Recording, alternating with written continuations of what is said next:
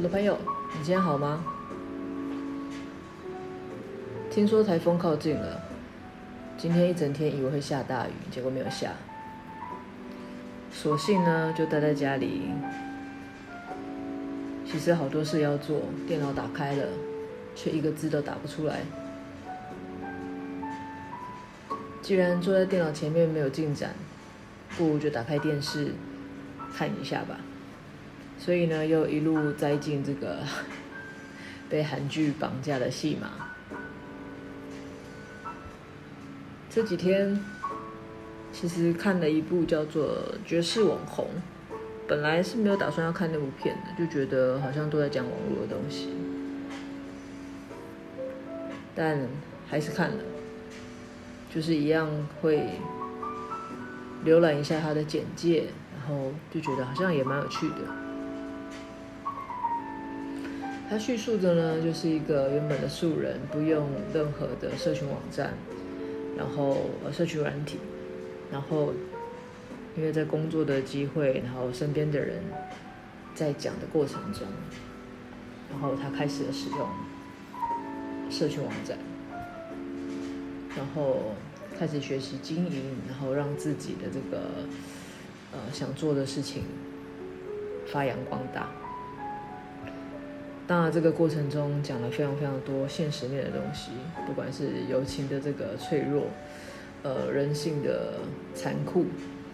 或者是一些生意的手段，我觉得都很实际，然后很真实，但是也不免的去思考，就是有些事情。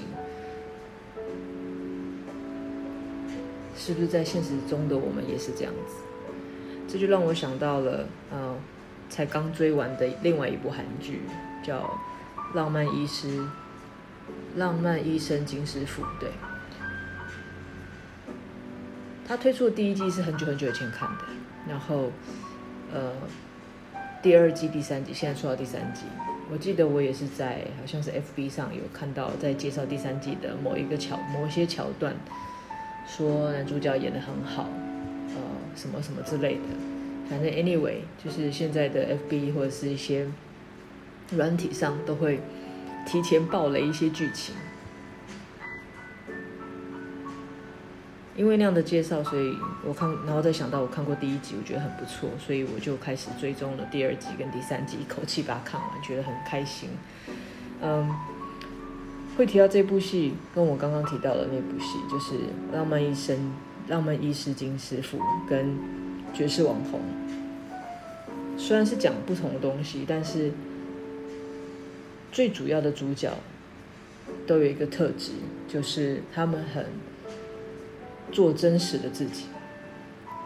即使知道做真实的这个自己会跟周遭的人背道而驰，会跟这个社会。的现实面对抗，都知道会活得很辛苦，都知道，呃，你左右边这些逢迎谄媚、抱大腿的人会过得比较好，但是他们最后都选择了做自己，然后中间经历了非常非常多的事情。当然，绝世网红还是比较走现实面一点，就是他的主角有被一些，嗯、金钱、权位给迷惑了。那金师傅本身是没有的，因为可能年龄差吧，我想，然后再加上他的这个故事背景还是有些不一样，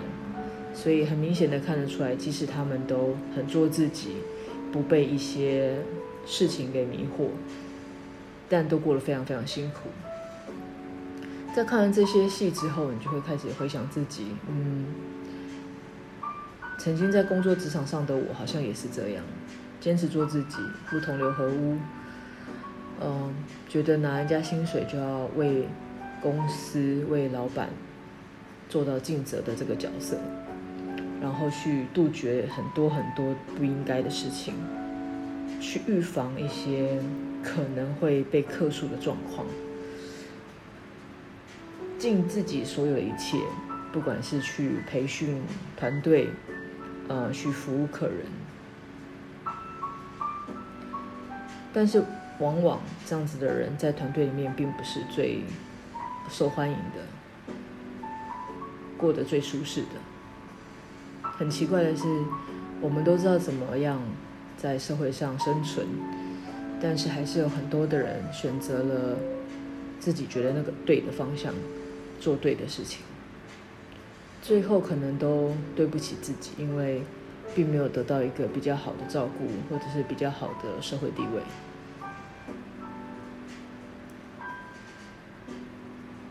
所以现在自己当老板，开始做自己，有没有比较轻松呢？嗯，答案是一定没有的，因为你有很多的事情是必须要去张罗、去担心、去思考。